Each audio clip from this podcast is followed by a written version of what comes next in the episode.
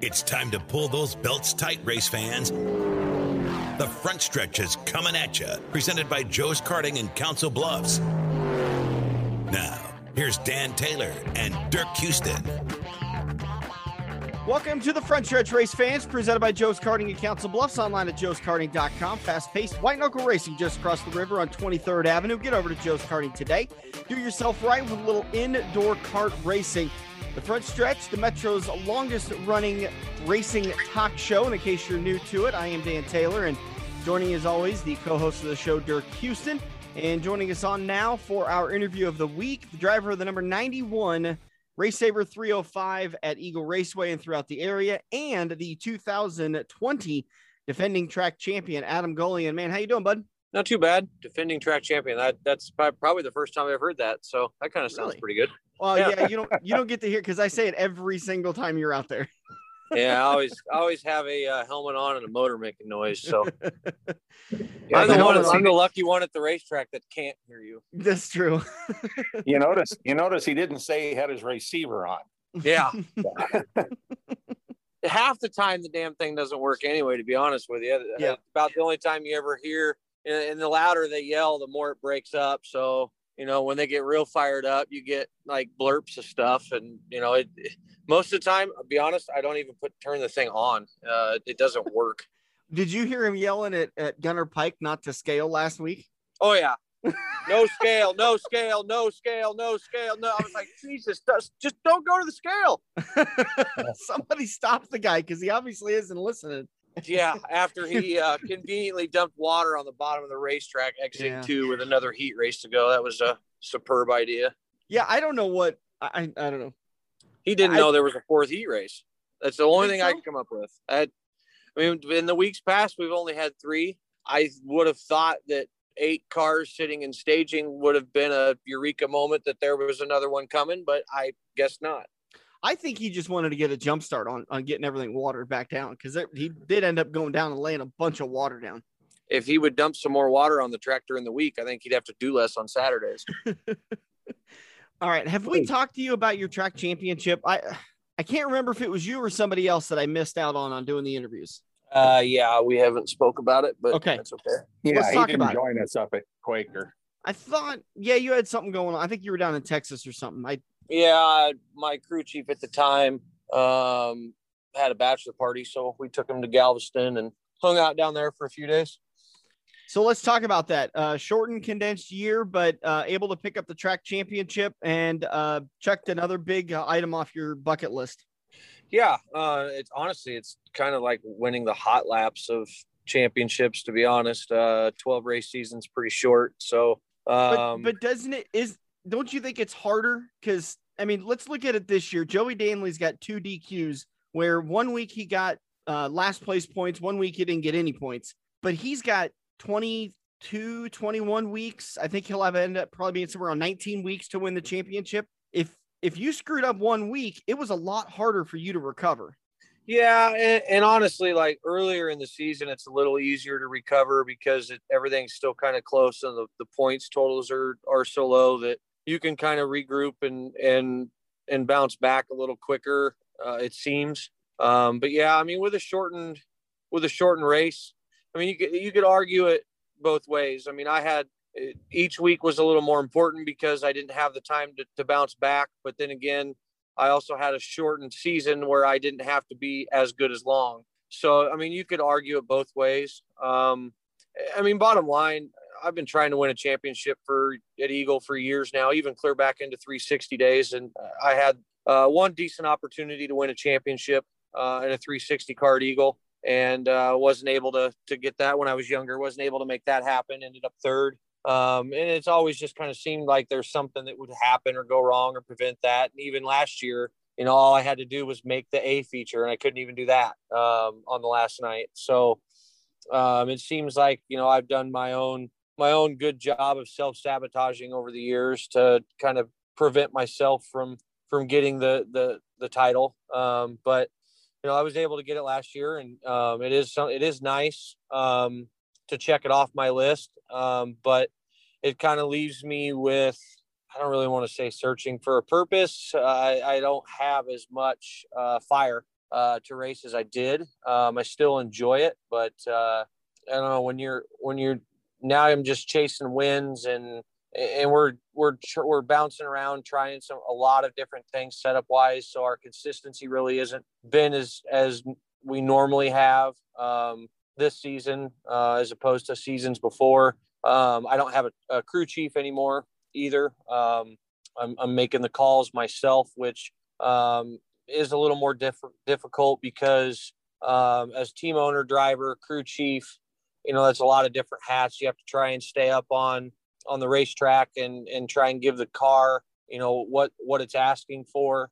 Um, and then on top of that, we also have a, a development team, development driver. My, I, I bring a second car out. We've had two drivers this year, both of which have done, have had some success pretty early in the three oh five, which I think is, is really cool. You know, to sort of, to coach someone that's never driven a sprint car, try and take what they're telling you and move that into, you know, trying to make a productive change for them. Sprint cars are also very difficult to drive. We use the brake a lot. We don't let off the gas as much, which is a lot different from any other forms of, of driving. So if you're not doing that, it could make the car feel like one way when really it's another. Um, so it, I still have my challenges, but it, it's just a far different aspect of challenges that I had before. It's more of a business side of it now. Well, it sounds like you got Cole Trickle as one of your drivers. Yeah. Um, well, I, so I had Jordan Grabowski last year. Obviously anybody that has been around the Midwest um, knows who Jordan Grabowski is. He's a very, very accomplished driver. He's got multiple national championships in, in various different classes. He's won big races, small races, and, you know, everything in between. Um, but they drive very differently than, than a modified. Um, and then we had a driver at the beginning of the year uh, named Bobby Eubanks. He's driven micros. He's driven some late models. He's driven some modifieds, but again, never driven a sprint car. Now we have Jake Galusha.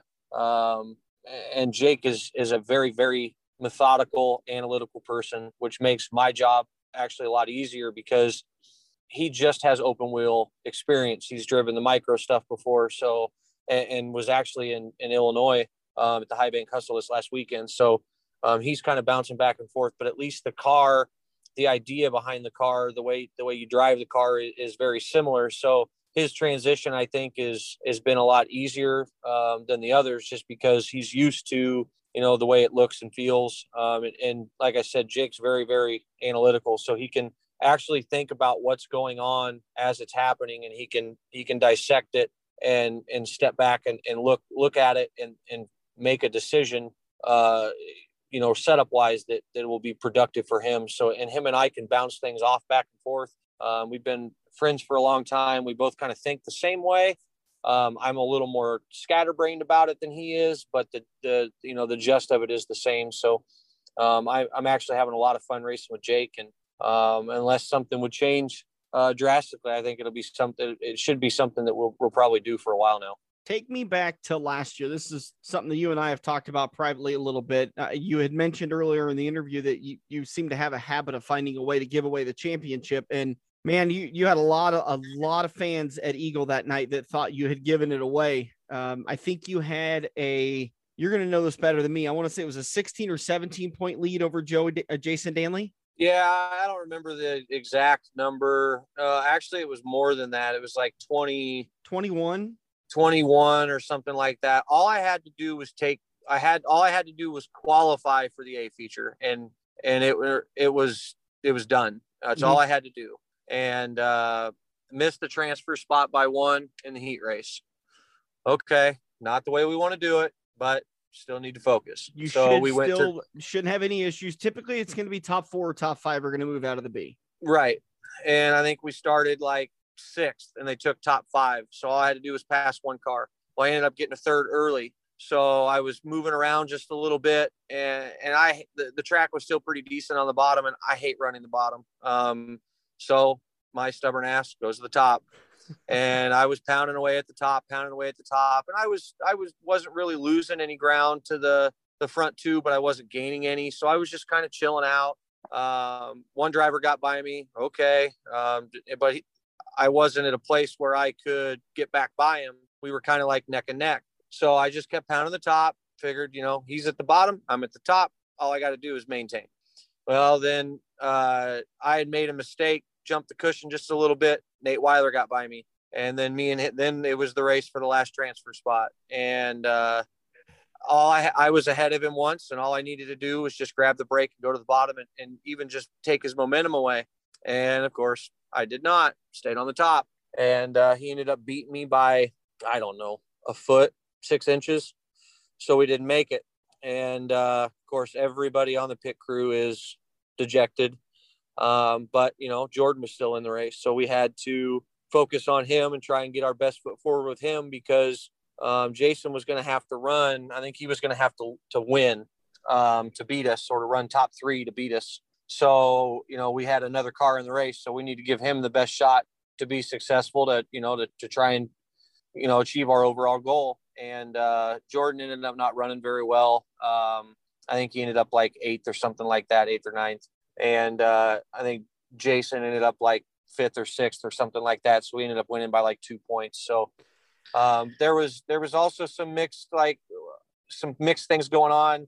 I know Dan was like, okay, we have another points race going on. Where are we at here? What's he got to finish? Where? And and I think at one point it was announced that it didn't matter where Jason finished, that we won the championship. So we had people texting us, you know, congratulations on the championship. They just announced you won it while the race is going on. I'm like, yeah, I don't even know what to think. Yeah. They, Roger came over the receiver after that B feature and said, Adam Gullion is your track champion. I, I heard it clear as day in my ear. And I, I went over there and I said, Gullion won, right? And Racine said, yep, he's the champion. There's no way Danley can win it. No matter, even if he wins the race, Gullion's the champion. I said, okay, I'll go announce it.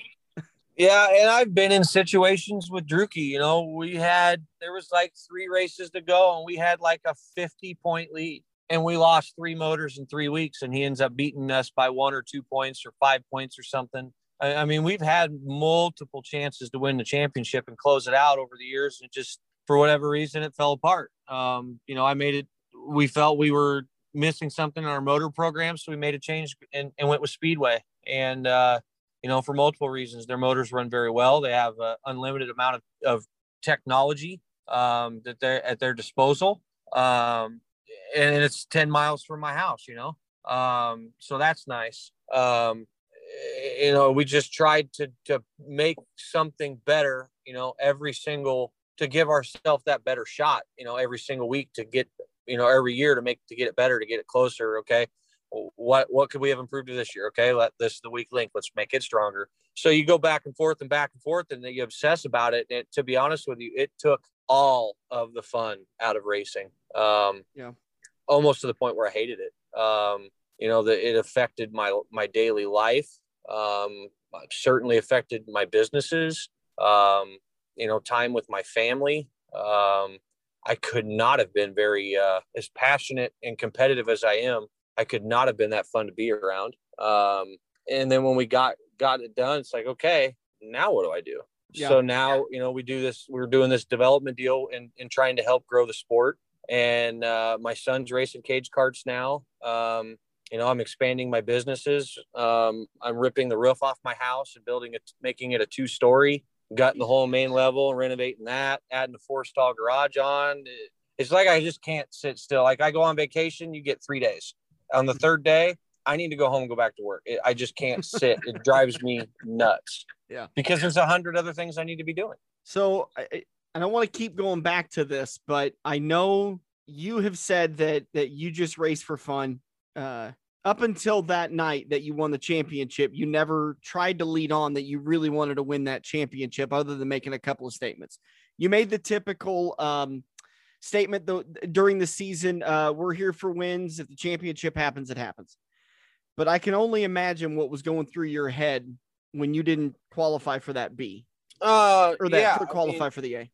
I was sick, you know. Um, you know, you can downplay it, and I, I that's that was me trying to downplay, right? You know, the the seriousness of the situation and, and my goal. And you know, there honestly for a long time I was I honestly kind of started to believe that it's just it's not going to happen. Mm-hmm. Um, you know, you can you can try. You know, and I I don't give up. I never have. I never will. Um, I'm I'm not a person that accepts defeat. But it's like you know, five years, six years in a row, it's like, all right, here we go. Let's go. All right. We're, we're up front. We're winning races. We're, we're leading points.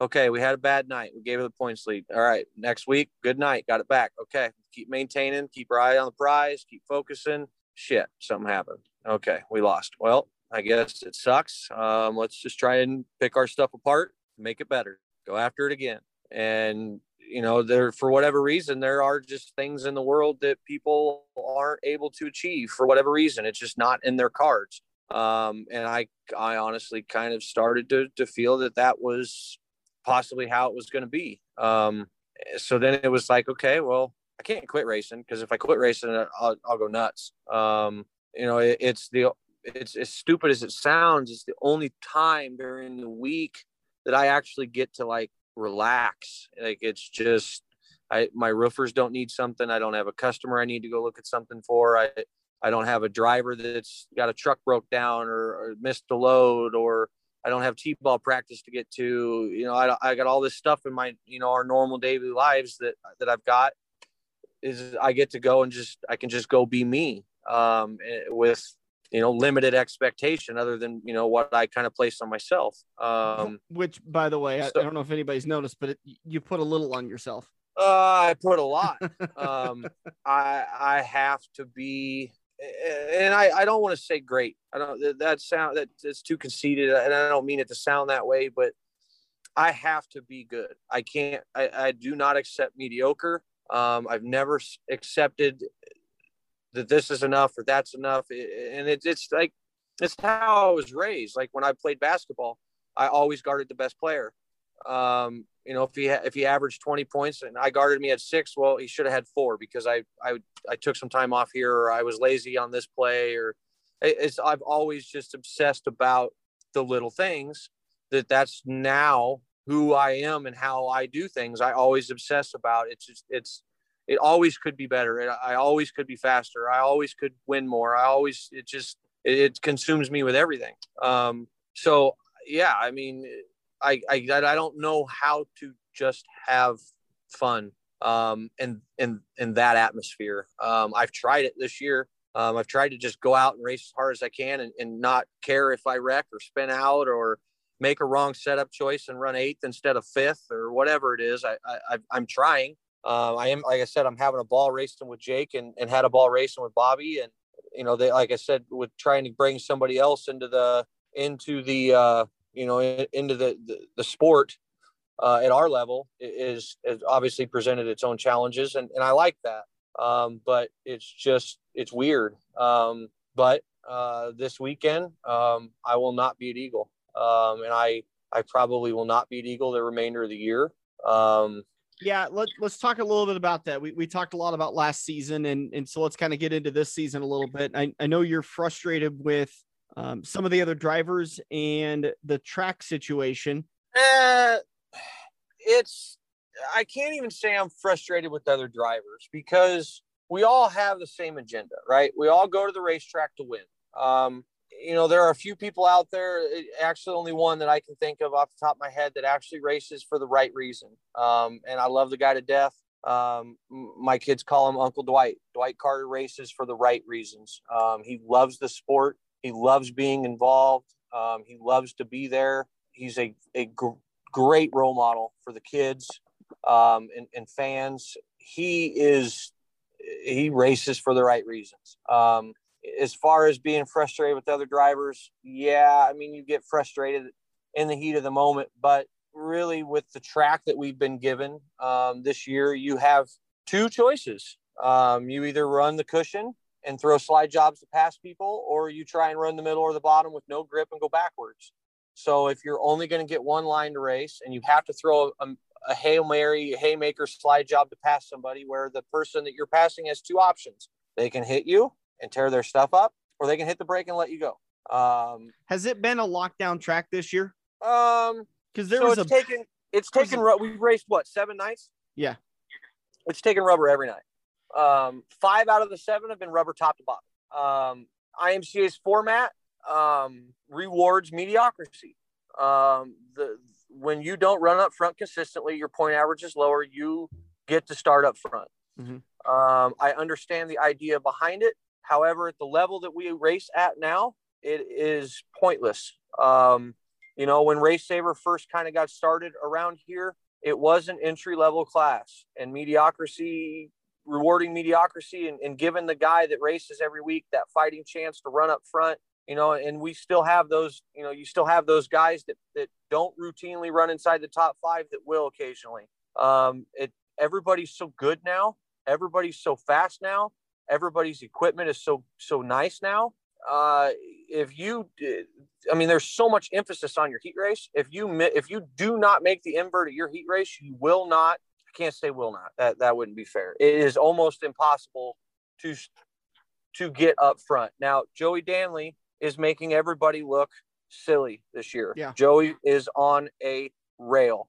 Um, He is head and shoulders above everyone. Um, his, you can look at his weekly finishes, and even without the disqualifications, he still won those races because, you know, let's be honest, the, the, the rules package we have, even if you're found to be illegal, uh, it's not by something that is going to change the outcome of that race, um, because he's done it more than once. He will continue to do it the remainder of the year. Um, he's just the class of the field. His stuff is better. He's more comfortable. They've got their, their equipment is very balanced and happy. Um, they have something figured out right now that nobody else does. Um, but even, even then, we have to race so hard, harder than we have in the years past, especially with the racetrack, that this is big boy racing now. So now it's slide jobs. Now it's moving somebody out of the rubber line. It's, there's no more ole, here you go, I'll try the next corner. You can't yeah. do that anymore. Um, and for whatever reason, I'm now, and it's not just me, I've seen other drivers, it happened to other drivers, people are just destroying other people on social media and harassing. Um, I'm not kidding. I've got everything short of death threats uh, over the last two weeks um, on my Facebook. Uh, my wife has now gotten um, burner, uh, mysterious text messages on burner numbers, um, just harassing. Um, that's not the atmosphere that I want my family in. Um, that's not the atmosphere that I want to represent my team, my sponsors, my crew in. Um, so we're going to go do some other stuff. Um, you know, I've, I've been yelled at and attacked by wives and fans. And um, I, that's one thing I have to give kudos to my wife for. She's never done that. Um, She's never yelled at another driver. She's never bashed another driver on social media. Um, in fact, there was a time my dad actually raised his voice at another driver in my pit, and he he was not allowed to come back the next week um, mm-hmm. because that's not who we want to be. That's not how we're going to represent people. And at the end of the day, I'm the one that gets destroyed on the internet for it. Yeah, not yeah. them. So if I, if I can't get them to stop, I have to try and minimize that. And now it's, like I said, it's at the point where I, I'm getting everything short of death threats. Um, he's not making any attempt to change the racetrack. I know he's tearing it up in intermission, but he does that every week and we're having the same results, and he's not changing anything. And, and I guess I can't say he's not changing. I don't know what he does. It would be unfair. It's unfair for me to say that now because he's, you know, he doesn't have the opportunity to defend himself in this moment. Um, but when it, when you go there seven weeks in a row, and I'm burning a right rear, left rear, and a right front off of both race cars, and I'm starting sixteenth and finishing tenth. And that's uh, most people are passing six or seven cars, and that's about it. Where in years past, you could start eighth row and win, and I've done it. Um, you could win two, three races in a row. Uh, I've done it, and you can't do that now. Um, you know, you, what do you do? Uh, and I'm not having I'm not having fun with all the drama. After um, last week's races, you were much more optimistic, though. You felt like you guys had finally found something. Did it go away? Um, no, we've, we've made some big strides in our program as far as getting, you know, thinking outside the box. Um, you know, I'm not, I, I get stuck in the same routine. It worked last week, worked the week before that. Let's just keep doing that. Well, you got second last week or third last week. Well, let, but maybe this week we will. It, so I do the same stuff. I'm not doing anything like I, I have done in, in any other year uh, prior to that, other than I'm still running a Speedway motor. I still have pro shocks and I still have Maxim chassis. Um, other than that, there's block heights, tube heights are all different. Bars are different. Shocks are different. Gas pressures are different. Staggers different. Offsets. I mean, everything's different about our cars. Mm-hmm. Uh, and we are pointed in the right direction. The difference with that is though, you get four laps to race and then it's rubber. And when you have a five hundred horsepower motor and the guy in front of you has a five hundred horsepower motor and the guy in front of him has a five hundred horsepower motor, you're done. You're not chasing anybody down. You're riding around on concrete, burning tires off. So I could get on the internet and complain about it, or I could just take my ball and go to a different court. So I'm just going to take my ball and go to a different court. Do, do you think the stock cars have anything to do with it? That they're a much more powerful, faster vehicle that's going out there no. early as opposed to the sport compacts? No, um, it's, it's not directly their fault. It's uh, so Roger's doing the same thing. I would imagine he's probably doing the same thing as track prep that he has done in the years past. The difference is he would run a, a, a small tire car, a skinny tire car in between those big wide tires. Mm-hmm. Um, when you eliminated one of those small tires that helped keep the track scratched up, helped keep some moisture in it, helped keep it from sealing over, you eliminated the opportunity to have that, that happen. So what's going to happen? It's going to take rubber. As soon as I heard this winter that they got rid of tuners, the first thing I looked at my wife and my crew, I said, it's going to take rubber every single week. Mark my words. It's going to be smoother, but it's going to take rubber. Mark my words. And I've been right so far. so far. Something for experience. Um, I mean, you got a wide tire, you know, what you don't, and the, the, the surface, and, and that's one thing Cormac used to do. He used to bring dirt in every year or every other year.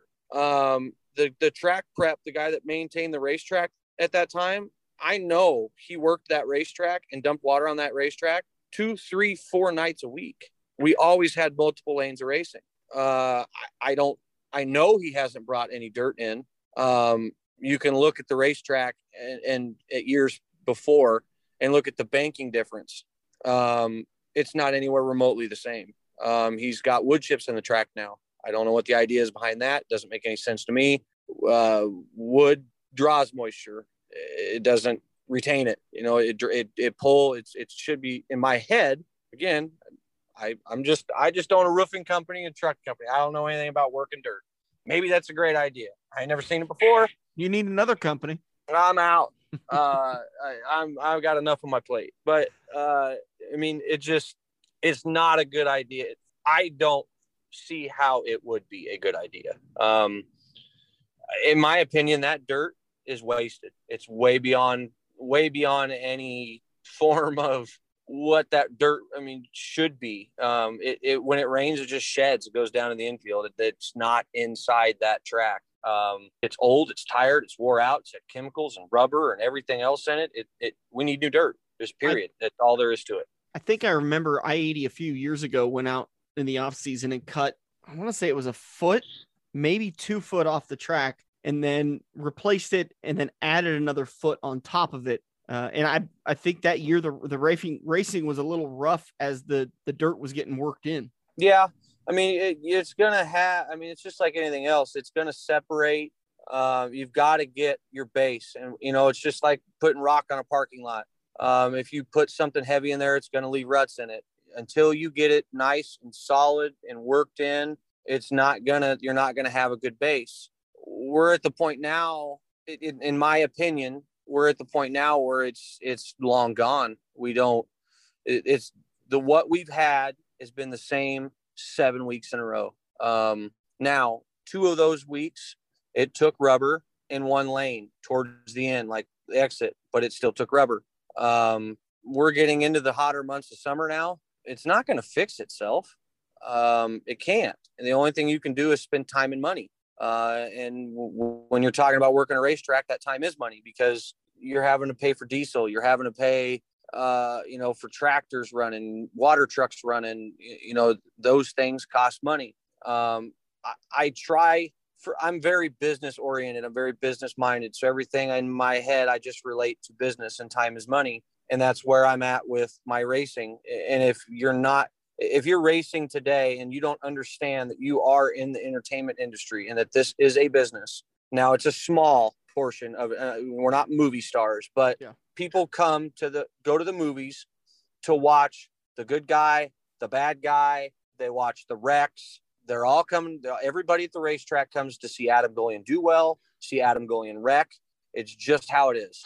Yeah, I'm glad you brought that up. I can't quite place my finger on where the fans at Eagle are with you anymore because prior to Justin getting hurt, it was pretty apparent they didn't like you. And I mean, yeah, I wouldn't say they. I mean, there's it's it's split. You know, you got some people that love you, some people that hate you. Yeah, I felt like it was more more in the didn't like you phase. Maybe seventy percent of the the fans that cared didn't like you. Yep. After Justin, I think it swung to eighty percent loved you, and then now I don't know, because when when you and and Danley got together uh, last weekend, um, there was quite a bit of chatter and and people booing. But then when you made the transfer spot and you still made it into the A, there was a lot of people still cheering. So I'm a little perplexed as to where you're at. Yeah. Um, so, you know, I'm the good, I'm the good guy that talks a lot. Right. So I, in my opinion, I fight for, I will fight for right and wrong. I will always voice my opinion. If you do something wrong, I will tell you you're wrong. Um, I'm sure that people get tired of that. Um, I'm sure that there will be people that roll their eyes in this interview. I usually tell the truth, and most people don't really want to hear that. So I, I you know, you have to have a villain. There has I, I, to be a villain. I equate you a lot to some of the guys who have caught a lot of guff for talking up in NASCAR. Uh, the one that I think I, I compare you to the most is Brad Keselowski. Whenever he would make a statement at the racetrack, there'd be all these people that say, just shut the hell up and drive. Shut up right. and drive. You don't know what you're talking about. Sure right. enough, later, about two, three months, Dirk and I were sitting on the show looking back at it going, oh, crap, he was right. He's always right. He's grown up in the yeah. damn sport. Yeah. He knows you what know? he's talking about, and you don't want to give people that. You just want him to shut up and drive. But the fact is, the people like Brad Keselowski and the Adam Gullions put butts in seats. I mean, I, I'm not I'm not going to sit here and say that people, you know, work all week to save their money to come and watch me race. It, I am. Is I that? This, I see it in the grandstands. And, and you know what? Maybe that's the case. That uh, doesn't make me entitled or special or anything like that. And, and I, I'm not, I, I say, I've said this before, and it's more of a joke than it is there any truth to it. I'm a big deal in a small circle. So when I was growing up, racing was who I was. I lived it. I breathed it. I ate it. I would race before I ate. Uh, all I cared about was racing. I've gotten older now. Racing is what I do. It is no longer who I am. The where I've become, a, where there becomes an internal problem for me is now where we are at in the world. This is the, the society we live in today. Social media has done some great things. I think it's done more bad than good. Um, it's given people the the opportunity and the entitlement to voice their opinion. And it also Good, gives them a place different. to hide behind to give their opinion. Exactly. Now they're exactly. not scared that that they're going to walk past you in the pits and you're going to know they were the ones that said that. Exactly. Um, and I, I am that guy. Um, when something happens, if you say something, if you do something, I'm going to confront you about it. Yeah. Um, I literally was at the College World Series yesterday watching the Tennessee and Texas game. I had no dog in the fight. I was just there to enjoy the game with my wife and my kids. And there was an older couple sitting next to me from Tennessee. And there was a six or eight group of college kids from Texas watching the baseball game, and they would not sit down. And this elderly gentleman asked him three times, very nicely and respectfully, to please sit down, and they wouldn't do it. So I did. Now, maybe somebody just like at the racetrack, a lot of the people that talk bad about me and bash me and boo me, I've helped them, but yeah. they'll never tell you that. The, the wreck yeah. with Joey Danley, I, that was not intentional in any way, shape, or form. Anybody up in the grandstands that, that if you don't like me, I did it on purpose. If you do like me, it was a racing deal. I talked to Joey after the races. I talked to Kevin after the races. I went down to their trailer and apologized to them. I just paid for their shocks to be fixed. I told Kevin Danley, whatever I tore up, get me a bill. I'll take care of it. It wasn't intentional. I don't have to do that. It's not my race car. Intentional or not, it's not my responsibility. That's there was not, a that, That's not who I am. And I'm I'm glad you, you said that, because you and I talked about a Saturday in the pits, and there's a picture that was going around Sunday and in the last couple of days of, you know, Trevor Grossenbacher and Stu Snyder and uh, I think Neil Nicolai. They were all over there trying to help Joey get his car back together so he'd get back out for the B. And and there was a lot of, you know, this is what makes racing great, is that the competitors will join together. Adam Gullion was never mentioned in there that that you went down and apologized to the team and offered to pay for what you destroyed. And, we, you know, I talked to Joey about it after it was over, and he's like, hey, you know, I shouldn't, it was just as much my fault. I shouldn't have stuck my nose in there. Yeah. I hate to and, cut you off. We're having a great conversation, but we got about a minute left before we get cut off. Yeah, no, um, I, uh, I appreciate having me on. Um, sorry, I rambled a lot, but um, good stuff. Kind of typical. What we pay you for. Quickly thank your sponsors, and uh, and we'll get you back on in a couple of weeks to to get a preview of what's to come. Yeah, I'd like to thank Midwest Petroleum Equipment, uh, ninety-one Trucking, Precise Roofing, B R Motorsports, Speedway Motors, Speedway Shocks, Pro Shocks. Man, I'm forgetting. I'm Simpson Racing Products. And Adam got cut off just a little bit there, so I know he had some sponsors he wasn't able to uh, get to before we got cut off. But uh, big thanks to Adam Gullion of Adam Gullion Racing for joining us on the show. Uh, pretty frank and curt interview there, Dirk. Oh, yeah. He uh, he doesn't have a filter. So. I, and, and hey, that's what, I'm the same way, so I don't think it's a bad deal. I And I think that's the piece. The reason why people love him and hate him is because Adam will say what is exactly on his mind. And And I've known him to, to not be too prideful of a guy. When he has said what is on his mind and he ends up realizing he was wrong, he apologizes and he says something about it, but he's going to tell you what's on his mind. So like I said, uh, I got no problem with that. Yeah. Big thanks to Adam for joining us on the show. We're going to take a quick break. We're going to come back in turn number two. We're going to uh, recap the results from Nashville Speedway. Uh, one shocking news came out of Nashville. One really not shocking at all news came out of Nashville. We're going to talk about that. Plus, we'll get you set on the headlines and talk about some local stuff that's going on over the next couple of weeks. We're going to take a break. Uh, we're going to take a break. We'll be right, right back on the front stretch. If you love wings, if you love rings, and all kinds of other tempting things, great times, great food, get to Quaker Steak and Lube. Quaker Steak and Lube is the official watering hole of the Front Stretch and the home of M A V T V, featuring action from the Lucas Oil Late Model Series. Great times, great food, get to Quaker Steak and Lube. Located on Mid-America Drive in Council Bluffs. We all have that coworker that runs their mouth off at how great they are. They shot a five under par, ninety-five mile an hour fastball, bench press three seventy-five, brah. Wouldn't you love to shut them up by schooling them at Joe's Karting? Council Bluffs' premier indoor karting track, professionally designed so each corner is your opportunity to embarrass your coworker. Call Buddy for your next company outing at seven one two, two five six, five two seven eight. Joe's Karting, white knuckle racing just across the river on twenty-third avenue next to A M C seventeen. We're hooked up in turn two and still showing the green flag on the front stretch. Welcome back into the front stretch, brought to you by Quaker Steak and Lube, the official watering hole of the front stretch. Get over to the Lube every Thursday night for classic car cruising, weather permitting. And su- too much sun is not that weather permitting. It might get a little bit, uh, it might be a few less cars of, of the elderly community that, that owns those cars and doesn't want to get out in the heat. But for the most part, as long as it ain't raining, there's going to be a classic car cruising on a Thursday night. Get out there tonight. Get out there on Thursday nights. ten dollar meal deals, the ten dollar meal combos. Great deal. Great parking lot. A lot of fun. And this coming Saturday at Quaker Steak and Lube is the Wheels of Courage car show, something that Sarah and I have been helping out with for the last couple of years, and we have a great time with it. It helps the Jennie Edmundson Charitable Donations Fund.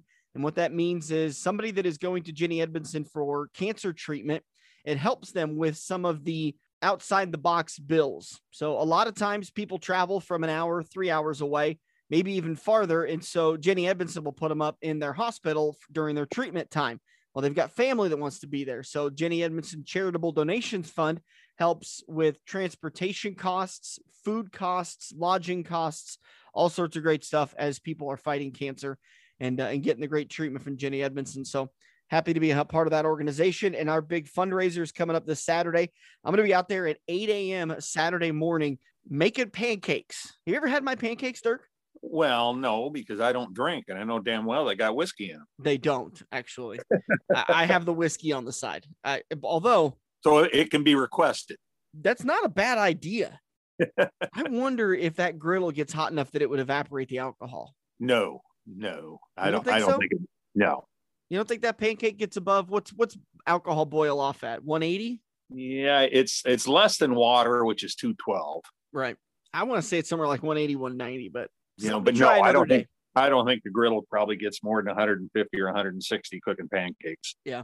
I mean, you I can get it hotter. Yeah, I set it at three hundred, but I, the internal of that pancake doesn't get that hot. Well, and and you're you're going to cook it outside, right? It's open air, so yeah, it's yeah. not retaining the heat. It probably the griddle probably doesn't get anywhere close to actually three hundred degrees. Yeah. All right. Anyways, this coming Saturday, I'll be making pancakes. They're free. Come out and get some beautiful pancakes. They're they're absolutely delicious. I think they're the best in the area. I know there's a a pancake man that runs around, and and I they're fine, but I I'm not a very confident man about a lot of things. I know I'm confident about computers, and I'm confident about my pancakes. That that's about it. But uh, if you want to come out, it's a great opportunity, great organization, great event this coming Saturday at Quaker Steak and Lube.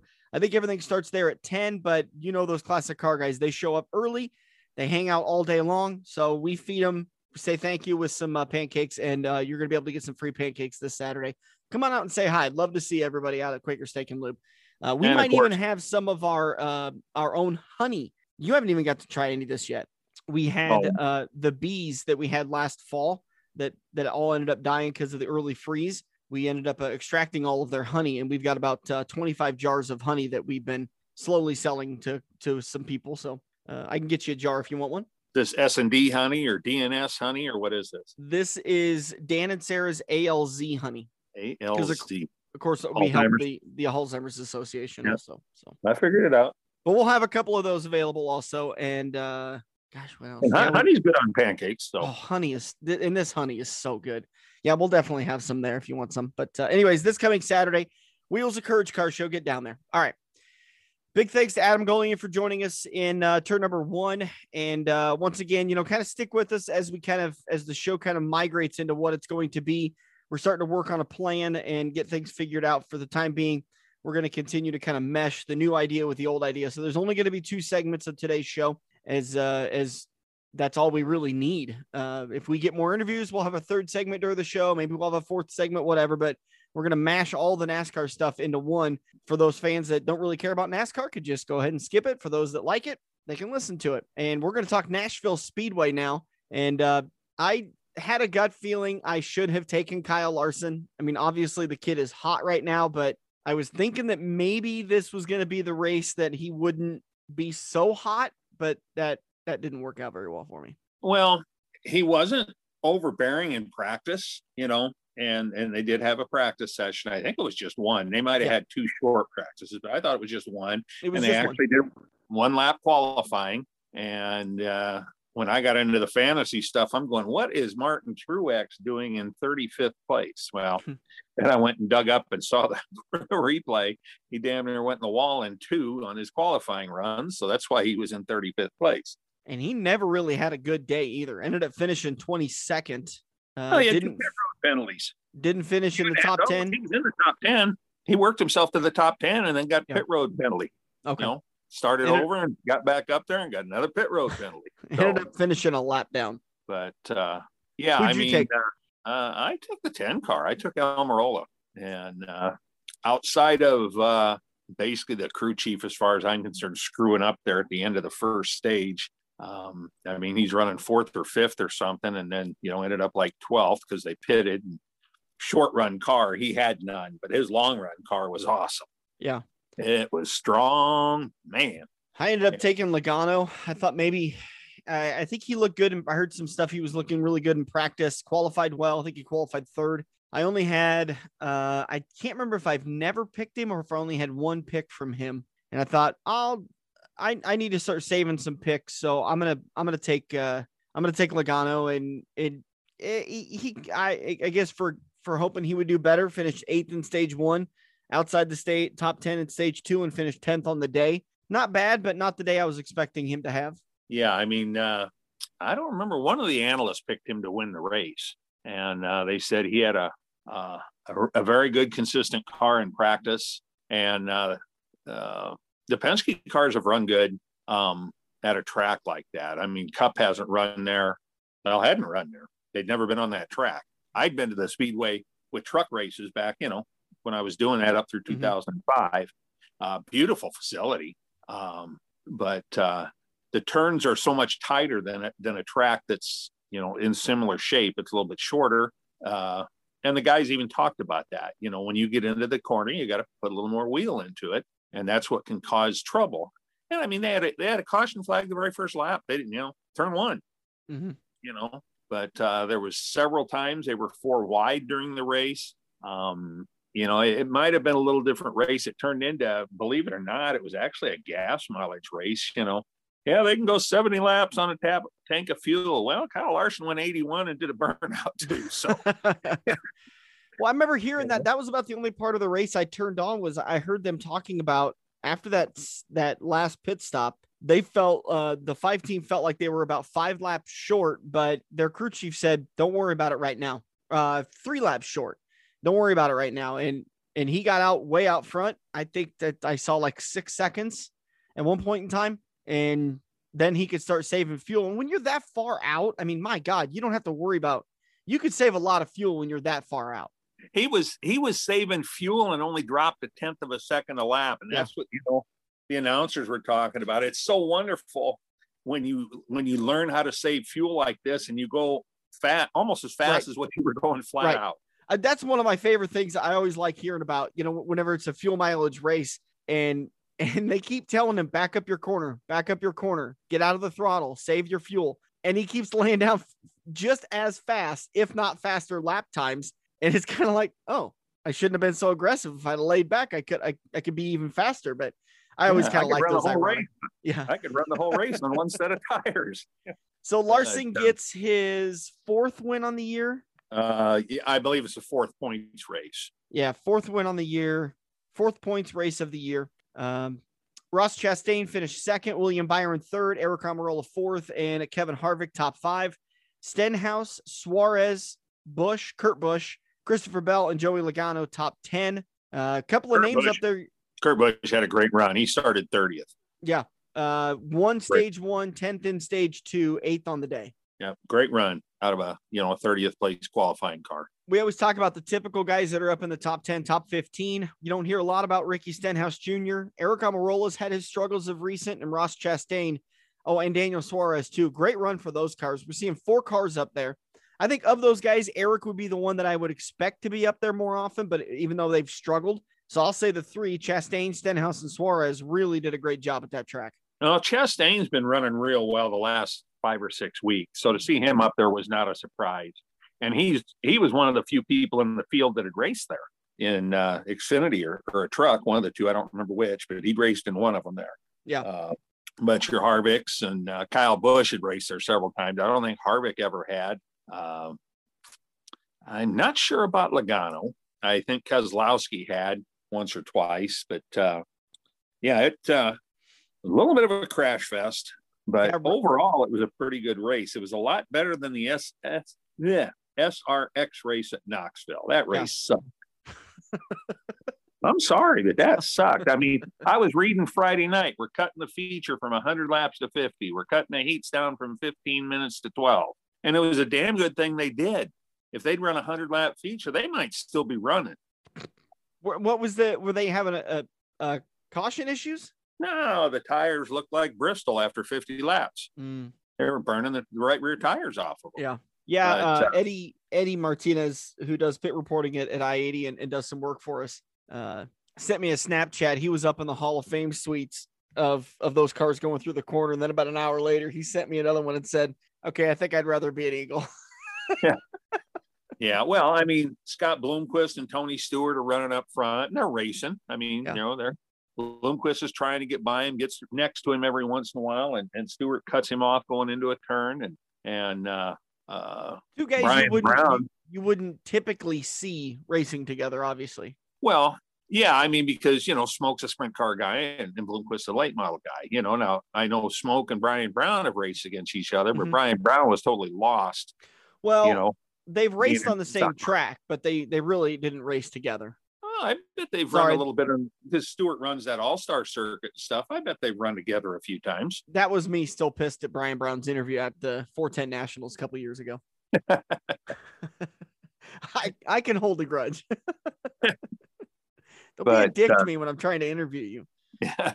uh, all right, back you know, to Nashville. That, that, Go ahead. That race was terrible. The Nashville race was worth watching. Um, again, they had a lot of wrecks. Couple, couple stupid yellows, but they threw them because um, Larson was stinking the show up. You know, they yeah. tried to tighten up the field, so they went ahead and threw the yellow. Rough day uh, for uh, Ryan Blaney. Did he? He blew a brake rotor They were thinking it was a brake rotor and just slammed into the outside wall.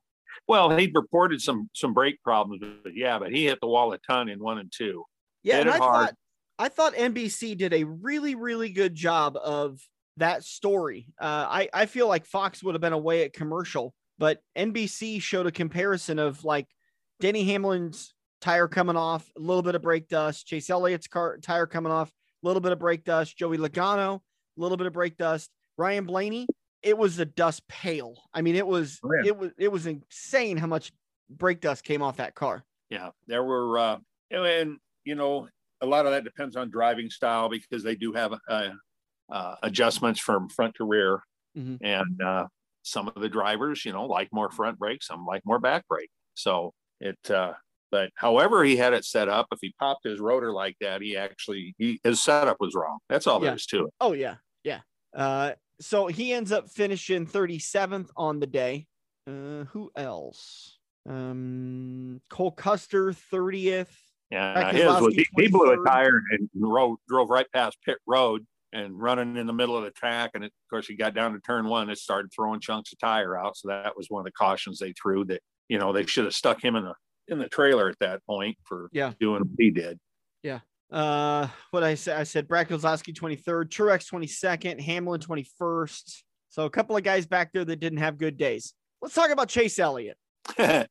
uh, this, this is, I'm, th- th- how, how do you not get, well, I guess I shouldn't say that. The exact penalty was five loose lug nuts on the number nine car. That's how you and- have a fast pit stop. And I guess immediately I assumed, so he had a tire with not a single tight lug nut of the twenty-five, wait, twenty, five of them were loose.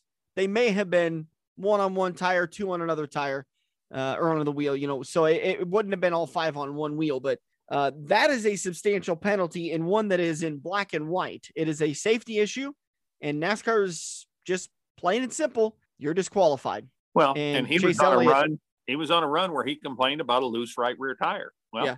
yeah, if it didn't have two lug nuts tight, it probably was pretty loose. And that's a tire that you want all the lug nuts on. I'm sorry. You yeah. know, the right side. This no. is the first real big loose lug nut penalty since they changed the penalty to be, uh, what is it? ten thousand for one, twenty thousand for two, thirty thousand for three. With the suspension on two, right? I can't remember if the crew chief gets suspended at two or three. But you know, no, I've, I haven't heard of five. Yeah, no, that I don't, you didn't even hear five before this. There was a three and a four every once in a while, but that was, that's just crazy that, that they, uh, that that happened, but, and not something that I think they did on purpose. They may have had like a malfunctioning gun or something that happened, but you, you don't send a car off with five loose lug nuts like that. I, I just, and by the way, this won't be a problem next year. If you got five well, they, loose well, lug nuts next year, you got a really big problem. Yeah. Yeah, because you're only going to have four on a car. But uh, no, this, uh, I beg to differ with you. They'd send guys out with two lug nuts missing all the time when they didn't have a lug nut rule for a couple yeah. of years, a year and a half, whatever yeah, it maybe. was. Oh, yeah. You know, I, I remember being on pit road and I was working a race at Texas and they missed a lug nut on the right front. It was Dennis Setzer's crew. And I was able to get Danny Gill's attention and get get the lug nut put on before I left pit road. And believe it or not, even though they had a five second, six second longer pit stop, that still saved them thirty or forty seconds having to come back down pit road. Yeah. But Setzer come up to me, came and hunted me down in tech after the race and thanked me for making him put the right front lug nut on. You know, he said, I wouldn't want to run up here with four lug nuts, you know, not on the right front.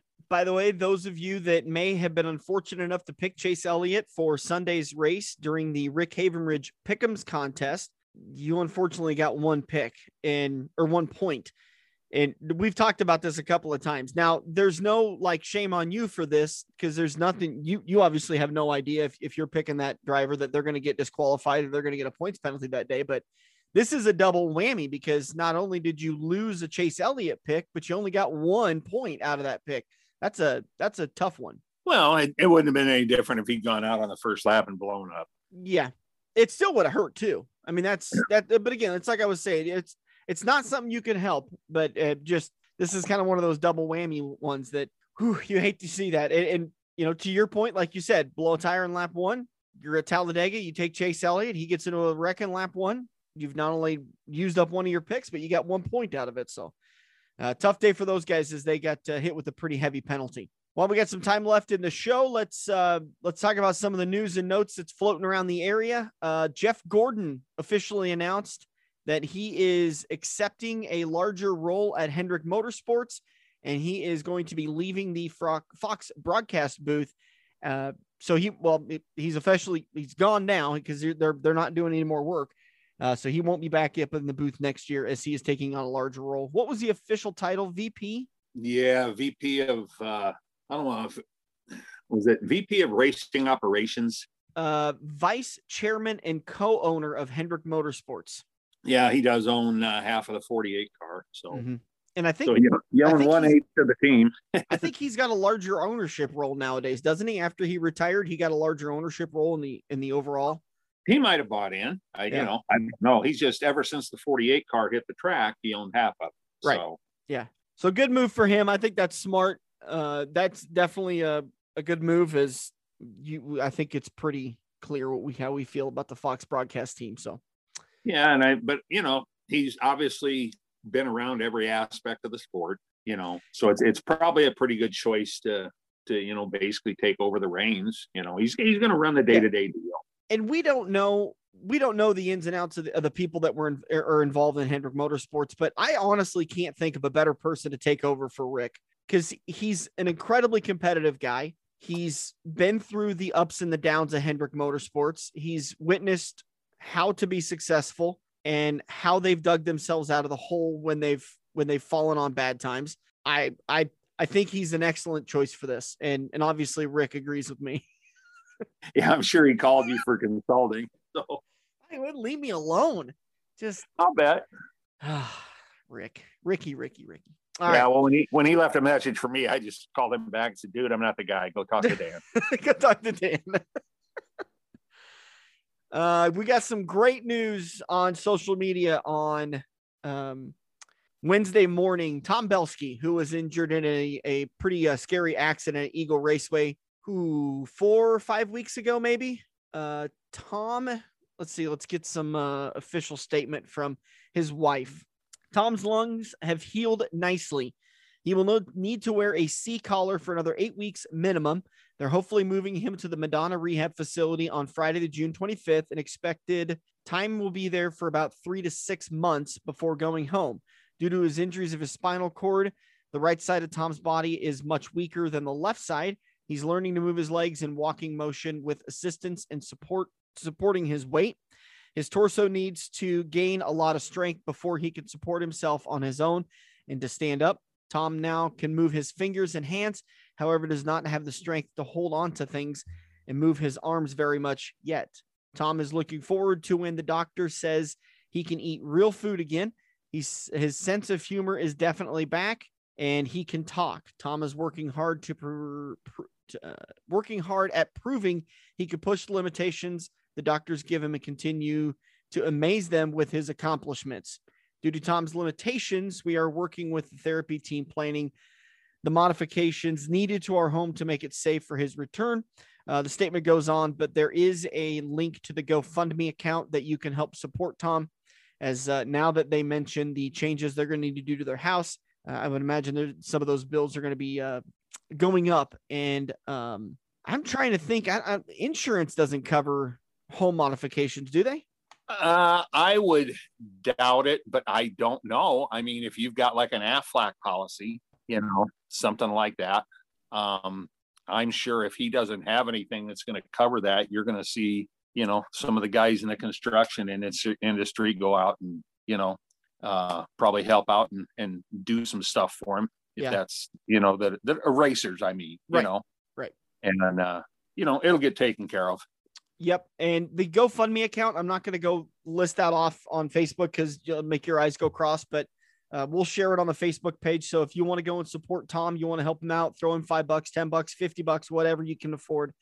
We'll have that link shared on the Facebook page as well as uh, his wife's post, uh, the full, full statement about that. But uh, great news for Tom. He's uh, uh, up and, and moving around and, and recovering well. So uh, continue to send uh, the wishes as, as they, uh, They go through their uh, their rehab time. So uh, good news there. All right. Is there any other news you can think of that we need to weigh in on?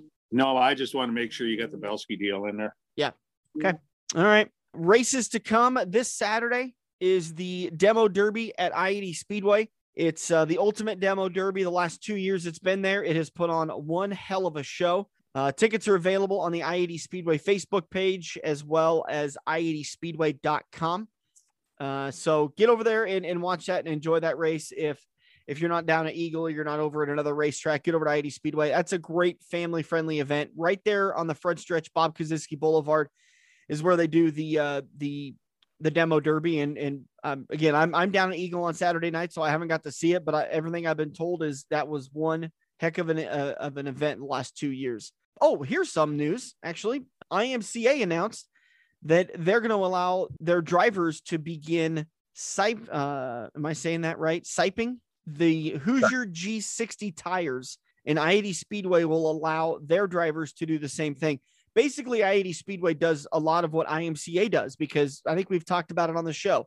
Even though they're a NASCAR sanctioned track, NASCAR says you're kind of out on an island there, being the only NASCAR sanctioned track in Nebraska. You can use the rules. You could do the rules however you want to. And so a lot of times I eighty Speedway will just copy what I M C A is doing. That way it makes it easier for drivers to come over and race at I eighty. So they're doing the same thing here, and they said they're going to continue to reassess as the tire shortage hopefully becomes a non-issue over the next couple of weeks. So stay tuned for more information. If you got questions, feel free to reach out to the I eighty Speedway Facebook or I eighty Speedway office. But uh, for the time being, the Hoosier G sixty tires can be s- siphoned? Siped. Siped. Siphoned is when you suck the gas out of a tank. And yeah, or you probably suck the air out of the tire, I guess. But... Well, it's going to blow the air out of you. Brother tricked me on that one once or twice. Uh, so anyways, yeah, it, as long as uh, they do go on to say that at this time, the tire amendment does not apply to any division where use of the stamped G sixty is not required. So there you go. Basically, uh, the hobby soccer, you can't use it, or the compacts, because they use a standard street tire. Okay. Uh, otherwise, the stock cars, the uh, and both mod classes all use the, the G sixty. And that's, uh, did you see Hoosier's statement? They, I don't know if they tweeted it or posted it on Facebook or what, about a week ago, and said uh, something to the effect of, all of you guys are complaining about a tire shortage, yet nobody wants to learn throttle control. I mean, that took some cojones. Yeah, they're going to sell the tires regardless. I would that's think true. They wouldn't want anybody to learn throttle control. That sells the true. Right rear tire a week extra. That's you know. True. That's absolutely true. All right, that's going to do it for us today. For uh, our friends out at uh, QuickTime Podcast, finally got a new show out.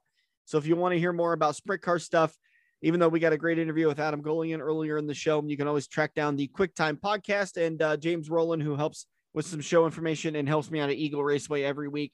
Rowland Race News posted a new uh, a new episode this week. Get over there and support those other ones. Uh, we love uh, getting more and more podcasts out there that are talking racing, because uh, keeps us up on our game and it gets us more exposure. So uh, Dirk, how's everything going? How you feeling with the heat? Uh, been trying to avoid it best I can. Uh, been bouncing around on the blood test, because uh, that goofy Prograf, one of the drugs I'll take the rest of my life, they're just having trouble getting it to settle in. I had three weeks that went great, and uh, then they had to up my dose a little bit. Well, then it like doubled, and now they've taken it back down. And yeah, it's just kind of been a roller coaster on that drug. And uh, I know I've talked to a couple other people, and they said, yeah, it took me eight months to get it situated and whatnot. But, you know, the doctors are still pleased with everything. Uh, my every other week doctor's appointments, I, I'm five weeks till my next one off of this one. So I don't go till July twelfth.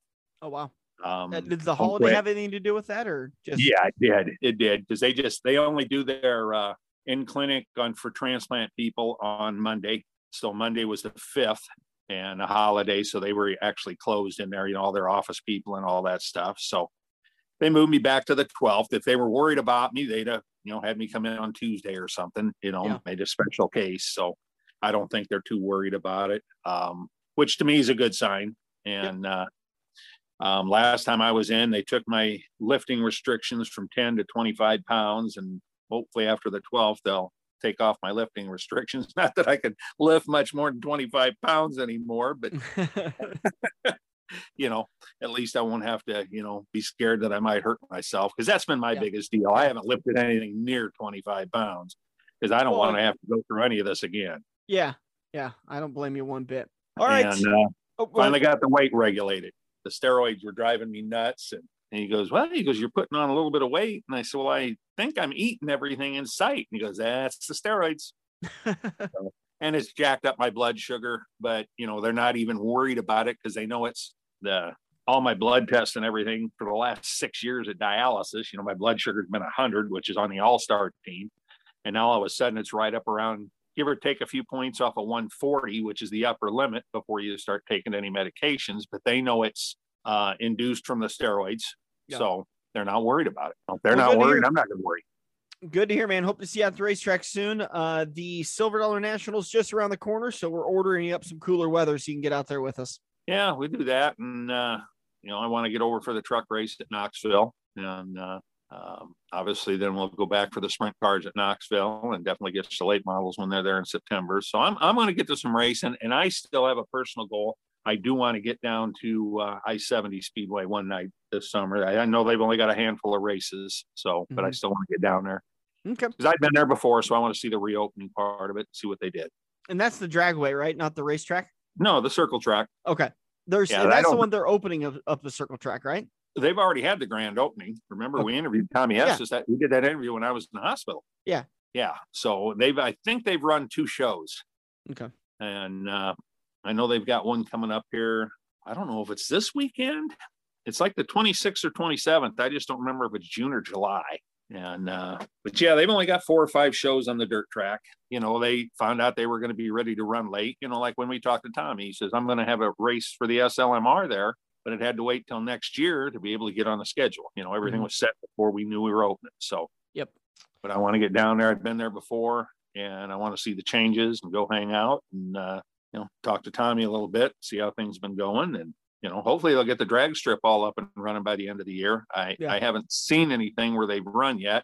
I know Onawa um, with the heat had the track buckle.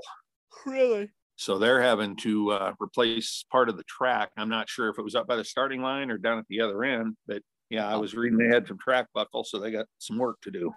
Yeah. I saw a big buckle on uh, three seventy that Jim Laughlin, I think, was working on uh, last week. Yeah. We had one, uh, right right out in front of Roncalli High School on Sorensen Parkway, a big one. And uh, I think they're fixing the second lane on it this week. They did the first lane last week and are doing the second lane this week. So, yeah. All right, man.